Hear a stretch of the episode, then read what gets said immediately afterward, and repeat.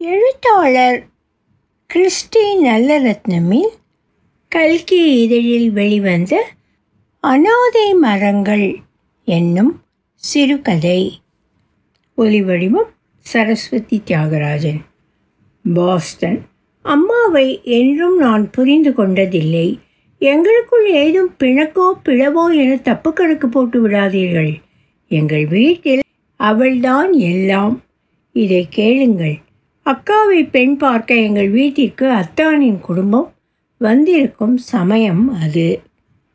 சத்யன் சத்யன் என் அம்மா என்னை அழைக்கிறாள். நான் தலைவாரி புது சட்டை அணிந்து அவர்கள் முன் வந்து டிப் டாப்பாக நிற்கிறேன். அம்மா என் தோழை பற்றி இவன்தான் மகன் Sathyan. He is a doctor என்கிறாள். எல்லோர் கண்களும் என்னில் ஆணி அடிக்கின்றன. ஆம் அவர்கள் நம்பவில்லை. பத்தாவது படிக்கும் அரும்பு மீசை கூட முளைக்காத நானா டாக்டர்? இவனை டாக்டர் ஆக்க வேண்டியதே. என் கனவுன்னு சொல்லியிருக்கலாம் இல்லையோ? அப்பாவிற்கு இந்த நாடக வாழ்க்கையில் நாட்டமில்லை. ஆறடி உயரம் கிளிமூக்கு துரு துரு என எதையோ தேடும் கண்கள். அனாதரவாய் புறக்கணிக்கப்பட்ட சீவாத தலைமுடி. இதுவே அப்பா. அவர் எங்கள் வீட்டில் ஒரு பார்வையாளனே ஒரு உருவம் அதிகம் பேச மாட்டார் வானிலை அறிவிப்பாளனின் வார்த்தை சிக்கனம் அவருக்கு பேச்சில் எப்போதும் ஒரு உண்மைத்தனம். நான் காலேஜ் பாடங்களை படித்து கொண்டிருக்கும் போது அப்பா அருகில் வந்து என் தோள்களை பற்றி படிடா மகனே படி நல்ல படி. கல்வி ஒன்றத்தான் ஒருத்தனும் உங்ககிட்ட இருந்து எடுத்துக்க முடியாது. தெரியுமோ? என்று சொல்லி நகர்வார் அவர் வார்த்தைகள்தான் எத்தனை உண்மையானவை. அப்பாவின் ஒரு காலில் வாதம் இதனால் பத்து ஆண்டுகளுக்கு முன்பே ரிட்டையர் ஆகிவிட்டார் விசுக் விசுக்கென நடந்தாலும் இடது கால் சிறிது இழுத்து கொள்ளும். பத்து வருஷத்திற்கு முன்னால் அப்பா திடீர்னு மயக்கம் போட்டு விழ அம்மா தான் டாக்ஸியில் அப்பா ஹாஸ்பிட்டல் அட்மிட் செஞ்சாங்க. அப்புறம் என்ன? ட்ரீட்மெண்ட் ரீஹேப் என்று இரண்டு மாதம் ஆனது. அம்மா அப்பாவின் இந்த மைல் ஸ்ட்ரோக் பற்றி பேசுவதே இல்லை. அடுத்த வீட்டு பங்கஜ மாமி தான் முதலில் இதை கவனித்தாள். ஜானகி என்ன? அவருக்கு கால் கொஞ்சம் இழுத்துட்டா போல? அம்மா மாமியின் பேச்சை ஒரே பேச்சில் அடித்து போட்டு விடுவாள். இழுக்கவும் இல்லை மண்ணும் இல்லை. வயசு வயசு. என்று மாமியின் ஊக்கு ஊகத்தை வெட்டி புதைத்தாள். அப்பா என்றுமே சாது அவர் கோபத்தை அவரே சாந்தப்படுத்திக் கொள்வார். ரெண்டு வருஷத்துக்கு முன்னால் புடவை ஜாக்கெட் பாவாடை துணி வேணுங்களோ?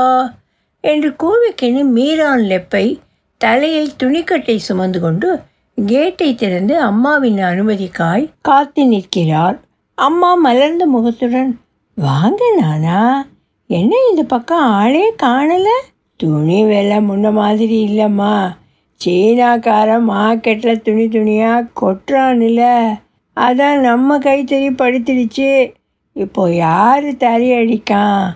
அதான் இருக்கிற கொஞ்ச நஞ்ச கைத்தறி துணிமணியும் விலையேறிடுச்சு என தனக்கு தெரிந்த பொருளாதார அறிவில் சப்ளை டிமாண்ட் பாடம் நடத்தி பின் தலையில் சுமந்த துணி மூட்டையை மெதுவாய் எங்கள் வீட்டு மண்டப வாசல் படியில் இறக்கி வைத்து அருகில் சம்மணமிட்டு அமர்ந்து கொண்டார். மீரான் லெப்பைக்கு பெண்களின் உடை ரசனை பற்றி அபரிமித அறிவு ஜாக்கெட் பாவாடை என மேட்சிங்காக தேர்ந்தெடுப்பது முதல் ஜாக்கெட் டிசைன் எல்லாம் அவருக்கு அத்துப்படி. முழுநீள கை வைத்து ஜாக்கெட் தைப்பது பழைய கால ஃபேஷன்னு சொல்லாதீங்கம்மா.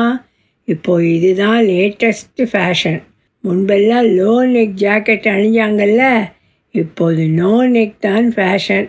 எந்த புடவைக்கு எப்படிப்பட்ட ஜாக்கெட் அணியலாம்னு ஜென்ரல் நாலேஜ் இருந்தால் சேலை ஸ்பெஷலிஸ்ட் ஆகிடலாம் இல்லையோ? என தன் ஆங்கில அறிவையும் புகுத்தி கடைபிடிப்பார் லெப்பை. வண்ண வண்ண கோரா பட்டுப்புடவைகளை விரித்து போடும்போது அம்மாவின் மனது ஐஸ் கட்டியாய் உருகும். ஈரோடு திருப்பூர் ஒரிஜினல் அம்மா. நம்மக்கிட்ட சுத்து மாத்து இல்லைங்களே? என்பார் லெப்பை. ஆனாலும் அம்மாவும் லெப்பையின் பேச்சில் அடங்கி போவதில்லை. லெப்ப போன தடவை உங்ககிட்ட எடுத்த துணியில் உள்பாவோட தச்சனில் என்ன கைத்தறியோ கால் தறியோ? காலெல்லாம் ஒரே அரிப்பு. தொடையெல்லாம் செவந்து அம்மா அடுக்கிக் கொண்டே போனாள். உள்ளே அம்மாவின் சம்பாஷணையை அப்பா ஈர்ப்புடன் கேட்டுக்கொண்டிருந்தார் அம்மா அப்பாவித்தனமாக தனக்கு நேர்ந்த துணி பாதிப்பை லெப்பையுடன் பகிர்ந்து கொண்டது அவருக்கு உடன்பாடில்லை என்பது சில செருமல்கள் மூலம் காட்டியாயிற்று. கையிலிருந்த அன்றைய ஹிந்து பத்திரிகையை சுருட்டி மடித்து முறுக்கி ஒரு சிறு தடியாக மாற்றி அதை ஓங்கி தன் உள்ளங்கையில் அடித்து கொண்டார். அடியின் உக்கிரம் அவர் கோபத்தின் அளவுகோல் அடி வாங்கிய உள்ளங்கை சிவந்துவிடும். ஹாலின் குறுக்கும் நெடுக்குமாய் நடந்து கொண்டே டப் டப் என ஒலி எழுப்பியபடி இந்த சுய சித்திரவதை தொடரும். அம்மாவுக்கு இது பழகிப்போன ஒன்று. அதனால் அவள் அலட்டி கொள்வதில்லை. அடுக்கி வைத்த ஹிந்து பத்திரிகையில் இல்லாத பிரதிகள்தான் அப்பா கோபப்பட்ட நாட்கள். அப்பா கையில் சுருண்டு மடித்த ஹிந்துக்கள் ஜன்னலூடே வெளியேறி கொல்லைப்புறத்தில் விழுந்து சமாதியாகும். அம்மாவும் அப்பாவும் சத்தம் போட்டு சண்டையிட்டு கொண்டதை நான் கண்டதில்லை. அம்மாவின் பூர்வீக சொத்து அப்பாவின் குமாஸ்தா சம்பள கர்வத்துக்கு பூட்டு போட்டு விட்டதாய் நான் எண்ணுவதுண்டு. இதனால் எங்கள் வீட்டில் எரிமலைகள் வெடிப்பதில்லை. அப்பா உறவினர் திருமண மரண வீடுகள் ஊர் விசேஷங்கள் என பிஸியாகவே இருப்பார். ஒன்றையும் தவற விடுவதில்லை. சுழலும் இசைத்தட்டில் இழைப்பாரும் ஈயின் வாழ்க்கை அவருக்கு. அவரை சுற்றி வேகமாக காட்சிகள் மாறினாலும் அவருக்கோ ஒரு அங்குலம் கூட நகராத வாழ்க்கை. அம்மா ஊர்பம்பு பேசி நாட்களை நகர்த்துவதில்லை. அடுத்த வீட்டு பங்கஜம் மாமிதான் தினமும் மாலையில் செய்தி சிதறல்களுடன் வந்து இதை கேட்டியாடி அம்மா என தொடங்குவார். அம்மா ஹிஸ் மாஸ்டர்ஸ் வாய்ஸ் நாய்க்குட்டியாகி பங்கஜம் மாமி சொல்வதை காது கொடுத்து கேட்பாள். அம்மா கருத்து சொல்வதில்லை. கதை கேட்டதோடு சரி. அப்பாவிற்கு இந்த விழுப்ப பகிர்வில் உடன்பாடு இல்லை. மேலும் சில இந்துக்கள் சுருண்டு மடியும். அம்மாவிற்கு வீட்டு தோட்டத்தில் மிகுந்த நாட்டம் அதிகம். பங்கஜ மாமியுடன் அன்று தன் வீட்டு தோட்டத்தில் பறித்த கத்திரிக்காயில் வைத்த கடையல் ருசி பற்றி ஒரு வியாக்கியானமே செய்வாள். பங்கஜ மாமி தன் வீட்டில் வளரும் முருங்கை பலா மாமரங்களை பற்றி பெருமையாய் பேசிக்கொள்வாள் நத்தார் விடுமுறைக்கு மாமா கொண்டு வந்த அவகேடோ அதான் வெண்ணெய் பழம் அம்மாவிற்கு பிடித்து போன ஒன்று. சப்பாத்தி செய்யும்போது மாவுடன் பழத்தின் சதையை சேர்த்து பிசைந்து பூ போல மிருதுவான சப்பாத்தியை செய்து பரிமாறுவாள். வெண்ணெய் பழம் பனி குறைந்த குளிர் பிரதேசங்களிலேயே வளர்வதுண்டு. அதன் அடர் ஊதா நிறமும் முதலைத்தோல் மென்மையும் அந்த சுவை பட்டியலும் சேராத வெற்றி சுவையும் அம்மாவை கவர்ந்தவை. கொடைக்கானல் காலநிலையில் வளரும் இவை எம்மூரில் வளருமா என்பது எனக்கு சந்தேகமே. பங்கஜ மாமிக்கு கேரளாவில் பத்து வருடம் வாழ்ந்த அனுபவம் உண்டு. எனவே இம்மர வளர்ப்பு பற்றிய அறிவு கொஞ்சம் உண்டு. பங்கஜ மாமி இதை இங்கு பதியம் போட்டு வளர்க்க முடியவே முடியாது என்று அடித்து சொன்னபோது அம்மாவின் முகம் சுருண்டு கொண்டது. பழம் என்று முடியாத எந்த பழத்திலும் பங்கஜ மாமிக்கு நாட்டமில்லை. பட்டர் ஃப்ரூட் என்ன பேர் அது? ஆனை கொய்யாப்பழம்னு சொன்னால் குறைஞ்சிடுமோ? அதோட எல்லா மரமும் பழம் தராது. தெரியுமோ? அதில் கூட ஆண் மரம் பெண் மரம்னு இருக்குதோ இல்லையோ? ஏழு எட்டு வருஷம் போனப்புறம்தான் பொட்டை மரமோ இல்லையோன்னு தெரியுமாக்கும்? முதல் மூணு வருஷம் அங்குலம் அங்குலமாக வளர்ந்து அப்புறம்தான் உருப்படியாக வளருமாக்கும்? என்று வேறு புலம்பி வைத்தாள். பங்கஜ மாமியின் பேச்சுக்களை சலித்தெடுத்து நல்லதை பொறுக்கிக் கொள்ளும் மனப்பக்குவம் அம்மாவிற்கு நிறைய உண்டு.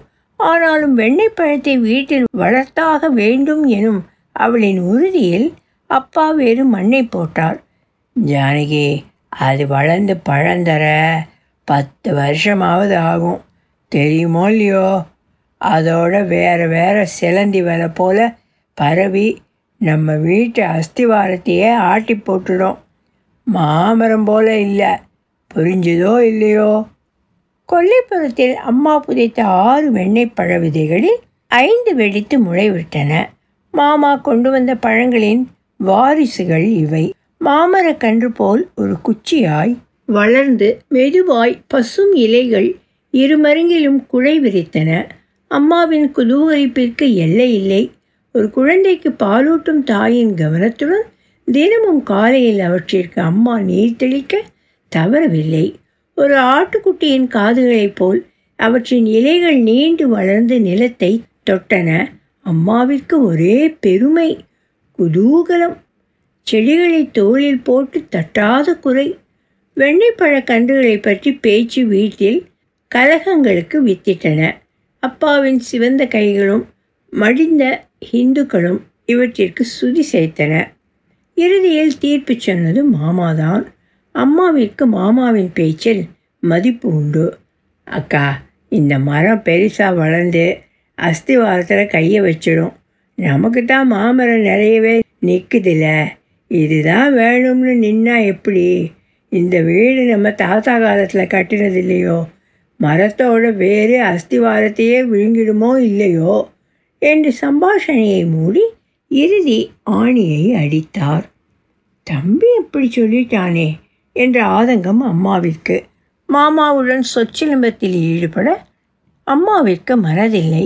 வார்த்தைகளை விரயப்படுத்தாத அக்கணங்களை அம்மாவின் மௌனம் ஆட்கொண்டது. அம்மாவிற்கு இத்தீர்ப்பில் இணக்கமில்லை. ஆனால் இதையும் மீறி தன் வழி சென்றால் நான் சொன்னேனோ இல்லையோ என்று பல சொற்கணைகளுக்கு அவள் கேடயம் தாங்க வேண்டி வரும் என்பதையும் அறிவாள். வாழ்க்கையில் அவ்வப்போது தொட்டுக்கொள்ள ஒரு சோகமோ ஒரு தவிப்போ தேவை. அவற்றின் உரைப்புத்தான் மானுடனின் நாட்களை ருசியுடன் நகர்த்த உதவுகின்றன என்பது உண்மை. அம்மாவிற்கு வெண்ணெய்ப்பழ மரக்கண்டுகளின் மறுதளிப்பே அந்த உரைப்பு.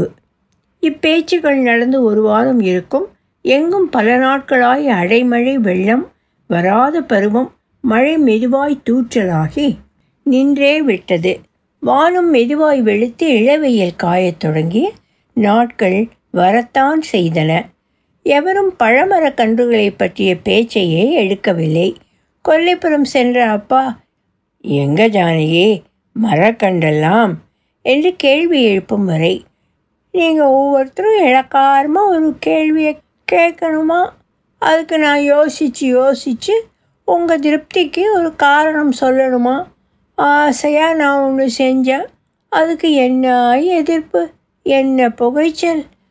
அதான் முளைச்ச எல்லா கன்றுகளையும் நம்ம கோயிலடியில் கொண்டு போய் நாட்டப்பான்னு நம்ம முத்துலிங்கத்துக்கிட்ட கொடுத்து பிட்டனாக்கும் ஆறு நம்ம மாட்டுக்கார பயக்கிட்டையா ஓ அதான் அந்த பய பூனை மாதிரி வீட்டை சுற்றி சுற்றி வந்தானோ?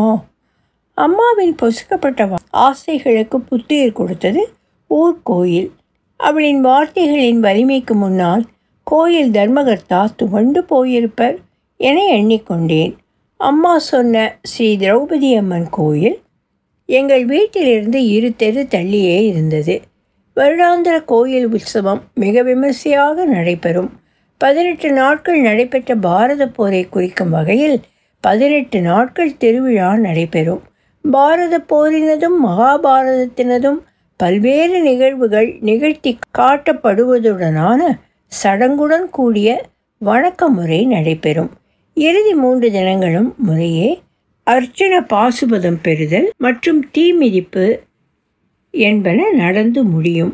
மழை விட்ட கையோடு அம்மாதான் கோயில் தர்மகர்த்தாவுடன் பேசி இந்த மரக்கன்றுகளை கோயிலடியில் ஒதுக்குப்புறமான ஜன நடமாட்டம் இல்லாத பகுதியில் நடுவதற்கு ஏற்பாடு செய்தாள் என அறிந்து கொண்டோம். முத்துலிங்கத்தின் கடமை அத்துடன் முடிந்தபாடில்லை. முத்து கண்டுங்க நல்லா வளருதோ இல்லையோ? மாறிய கொஞ்சமாக தண்ணி அடித்து எருவும் போட்டால் நல்லதில்லையோ? என ஞாபகம் ஊட்டுவாள் அம்மா.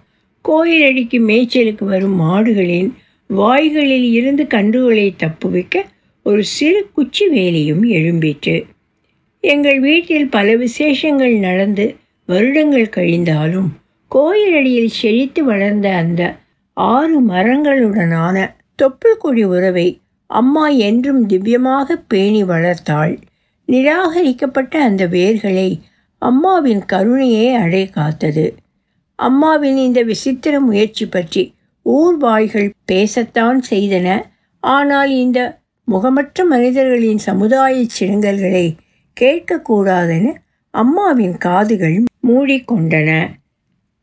காலம்தான் என்னமாய் உருண்டோடிவிட்டது அம்மா எம்மை விட்டு பிரிந்து பதினைந்து வருடங்கள் ஆகிவிட்டன.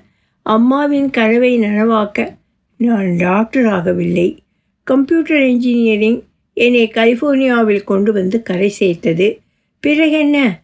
மனைவி மகன் விதூஷன். இன்று ஒரு மாத விடுமுறையில் ஊர் திரும்பி பிறந்த மண்ணில் கால் பதித்து அந்த ஊர் காற்றை உள்ளிழித்து நீண்ட மூச்சாய் விடுகிறேன். அதில்தான் எத்தனை சுகம். விதூஷனுக்கு இவையெல்லாம் விசித்திரமே. சிலிக்கன் வேலியில் புழுதிப்படாத அவன் கால்கள் ஊர் மண்ணில் குளித்து கரிய திட்டுகளுடன் கவரை போட்டு கொண்டது. வீட்டின் முன்படியில் அமர்ந்த தன் சின்ன விரல்களால் அந்த புழுதியும் வியர்வையும் சேர்த்து கரையை அழுத்தி தேய்த்து அகற்றினான். அவை பள்ளி மிட்டாய் உருவில் உருளைகளாய் மாறி புழுதி மண்ணுடன் கலந்து மறைந்தன. ஐந்து வருடங்களுக்கு முன் அப்பாவின் வலது காலும் இழுத்து கொண்டது. அவர் அம்மாவுடன் பகிர்ந்து கொண்ட நினைவுகள் துயிலும் எங்கள் வீட்டை விட்டு எங்கும் அகல மறுத்துவிட்டார். அப்பாவின் நிலப்பரப்புகள் இன்று குறுகிவிட்டன சக்கரம் உருளும் இடங்கள் மட்டுமே அவர் ராஜ்யம் என்றாகிவிட்டது. முத்துலிங்கமும் சக்கர நாற்காலியும்தான் அவர் துணை. விதூஷன் இன்று காலையிலிருந்தே கோயிலடிக்கு போவதை பற்றிய பேச்சாகவே இருந்தான். இது அப்பா பற்ற வைத்த திரி என எனக்கு தெரியும். அப்பாவிடம் ஃபோனில் பேசும்போது அம்மா நாட்டின மரமெல்லாம் பெருசாக வளர்ந்து காய்க்குது தெரியுமோ? என்று ஞாபகம் மூட்டிக்கொண்டே இருப்பார். காலை உணவை முடித்துக்கொண்டு கோயிலடியை நோக்கி நடந்தோம். முத்துலிங்கம் தான் அப்பாவின் சக்கர நாற்காலியை அந்த கரடுமுரடான வீதியில் தள்ளி கொண்டு வந்தான். சக்கரங்களின் அதிர்வில் அப்பாவின் உடல் நடுங்கியது. தன் இரு கைகளாலும் நாற்காலியின் கைப்பிடிகளை இறுக பற்றி கொண்டார். அவரின் உடல் தோல் போட்டிய எலும்பு கூடாய் அந்த நாற்காலியில் அமிழ்ந்து அதிர்ந்தது. அவரின் விரல்களை வெளித்தள்ளிய நரம்பு கோலங்கள் அலங்கரித்தன. அம்மா வளர்த்த செடிகளை எனக்கு காட்டியே ஆக வேண்டும் என்ற வைராக்கியம் அவர் கண்களில் தெரிந்தது. அம்மாவின் நிழலில் என்றும் ஒதுங்கி வாழ்ந்த அப்பாவின் மெலிதான உணர்வுகள் என்று பொங்கி எழுவதை பார்க்கிறேன். எங்கள் பரிவாரம் வீதியை விட்டு இறங்கி கோயில் மண் திட்டை தாண்டி கோயிலில் இருந்து ஒதுக்குப்புறமான மரங்கள் அடர்ந்த அந்த பகுதியை வந்தடைந்தது. முத்துலிங்கம் தன் முதிர் வயதில் அப்பாவின் சக்கர நாற்காலியை மண்பூமி மீது தள்ளிச் செல்ல சிரமப்படுவதைக் கண்டு நானே அப்பாவின் தேரோட்டி ஆனேன். மரங்களின் அடர்த்தியாலும் இளம் தென்றல் காற்றின் வீச்சிலும் நாங்கள் நின்ற இடம் குழு குழு என்று இருந்தது. அப்பாவிற்கு இந்த இடம் புதிதல்ல. மாதத்தில் இருமுறையாவது முத்துலிங்கம் அப்பாவை அங்கு கொண்டு வருவானாம். மூன்று பெரிய மாமரங்களுக்கு நடுவே வளரும் அந்த ஐந்து வெண்ணெய்ப்பழ மரங்கள்தான் அப்பாவிற்கு அம்மாவின் நினைவிற்கு உருவம் கொடுக்கும் தூண்கள். அவர் முழுமைத்துவம் அடையும் இடம் இது. ஒன்றை இழந்த பின்தான் அந்த இழப்பு உருவாக்கும் வெற்றிடம் மாந்தருக்கு புரிகிறது. அத்தருணங்களில் அந்த சூனியத்தின் இருளும் நிசப்தமும் எந்த தனியனையும் மெதுவாய் ஒரு மலைப்பாம்பின் வாய்க்குள் நசிந்து தீனியாய் மறையும் மந்தி குரங்கைப் போல் மென்று விழுங்கிவிடும். அப்பா மெதுவாய் என் பக்கம் திரும்பி இன்னும் ஒன்று ரெண்டு பழங்கள் தப்பி இருக்குது மவனே. கோவில் அடியில் பசங்க ஒன்னையும் விட்டு வைக்க மாட்டானுங்க. முத்து தம்பிக்கு ஒன்றாவது பரிச்சை தர முடியுமான்னு பாரு. முத்துலிங்கம் கோயிலடியில் விளையாடி கொண்டிருந்த சில சிறுவர்களை அழைத்து மரத்தில் ஏறி பழங்கள் கிடைக்குமா என பார்க்க சொன்னான். அவனுக்கு மரமேறும் வயது மலையேறி விட்டது. தங்கள் சேவையை நாம் எதிர்பார்த்தது சிறுவர்களுக்கு ஒரு குதூகலத்தை அளித்திருக்க வேண்டும். ஒவ்வொரு மரமாக ஏறி இலைகளை விலக்கி வெண்ணெய்ப்பழ வேட்டையில் இவரும் மூழ்கினார். ஒன்றும் இல்லைங்க. போன வெள்ளி சும்மா பழம் கொட்டோ கொட்டுன்னு கொட்டிடுச்சு. ஐயா லேட்டுங்க என்று அங்கலாய்த்தான் ஒருவன். நல்லா பாருங்க தம்பிமாரு உச்சங்கொப்பில் மறைச்சுண்டு இருக்குமோ இல்லையோ? என்று என் வேண்டுதலுக்கு பலன் கிடைத்தது. ஒரு சிறுவன் உச்சங்கையை வளைத்து அங்கு நீண்ட காம்பில் தொங்கும் அந்த கடைசி பழத்தை மெதுவாய் பறித்து இந்தாங்க பொடிச்சுக்கோங்க என கவனமாய் என் கைகளுக்குள் வீசினான். அது மணலில் வீழ்ந்து சிதறி விடாமல் நான் மெதுவாக பற்றி கொண்டேன். அம்மா என்னமாய் முழு குடும்பமுமே எதிர்த்தும் ஒரு வாஞ்சையுடன் இதை வளர்த்தாள். சொந்த வீட்டிலிருந்து அனாதையாக்கப்பட்ட இந்த மரங்கள் ஒரு வேட்கையுடன் வளர்ந்து இன்று கம்பீரமாய் நிற்பதை பார்க்க அம்மாவிற்கு கொடுத்து வைக்கவில்லை. பசுமை புரட்சிக்கு அம்மாவின் பங்களிப்பு இது என எண்ண தோன்றிச்சு மரத்திலேயே முற்றி பழுத்த அந்த வெண்ணெய்ப்பழம் இன்றோ நாளையோ நிச்சயம் தனக்கு அந்த தாய் மரத்திற்கு இடையே இருந்த உறவுகளை அறுத்து கொண்டு அந்த மண்ணில் வீழ்ந்திருக்கும். அது மண்ணில் புதைந்து மீண்டும் ஒரு செடியாக மாறி ஒரு புதிய சந்ததியை உருவாக்கி இருக்கலாம். அல்லது யாரோ ஒரு பையனின் பசிக்கு இரையாகி எங்கோ அனாதரவாய் வீசப்பட்டு தன் வாழ்வை கரைத்திருக்கும்.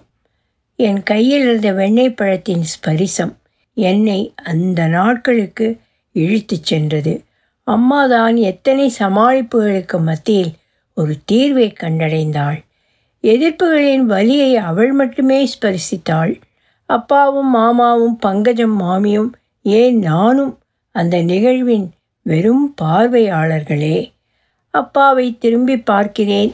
பெட்டியில் அடைத்த பொம்மையை பிரித்து தன் கைகளில் திணிக்கும் வரை காத்திருக்க முடியாத ஒரு குழந்தையின் பரபரப்பு அவர் கண்ணில் பழத்தை மெதுவாக அவர் கைகளில் பாரம் கொடுக்கிறேன். ஒரு அதீத பக்தியுடன் இரு கைகளாலும் வாங்கிக் கொள்கிறார். நடுங்கும் கைகளில் பொத்திய பழத்தை மெதுவாய் தன் முகத்தருகே கொண்டு வந்து முகர்ந்து ஒரு நீண்ட மூச்சை உள்ளிழுக்கின்றார். ஆத்மார்த்தமான அந்த கணங்களை அமைதி ஆட்கொள்கிறது. அவர் கண்கள் பனிக்கின்றன கண்களை இறுக மூடி ஒரு தியான நிலையில் அவர் அம்மாவை நினைத்து மெதுவாய் ஜானகி என்கிறார். இறுக மூடிய கண்களில் இருந்து கண்ணீர் கசிகிறது. அப்பாவின் நடுங்கும் கைகளில் அடங்கி இருந்த வெண்ணெய்ப்பழம் உருகிற்று. ஒலி வடிவம் சரஸ்வதி தியாகராஜன் பாஸ்டன்.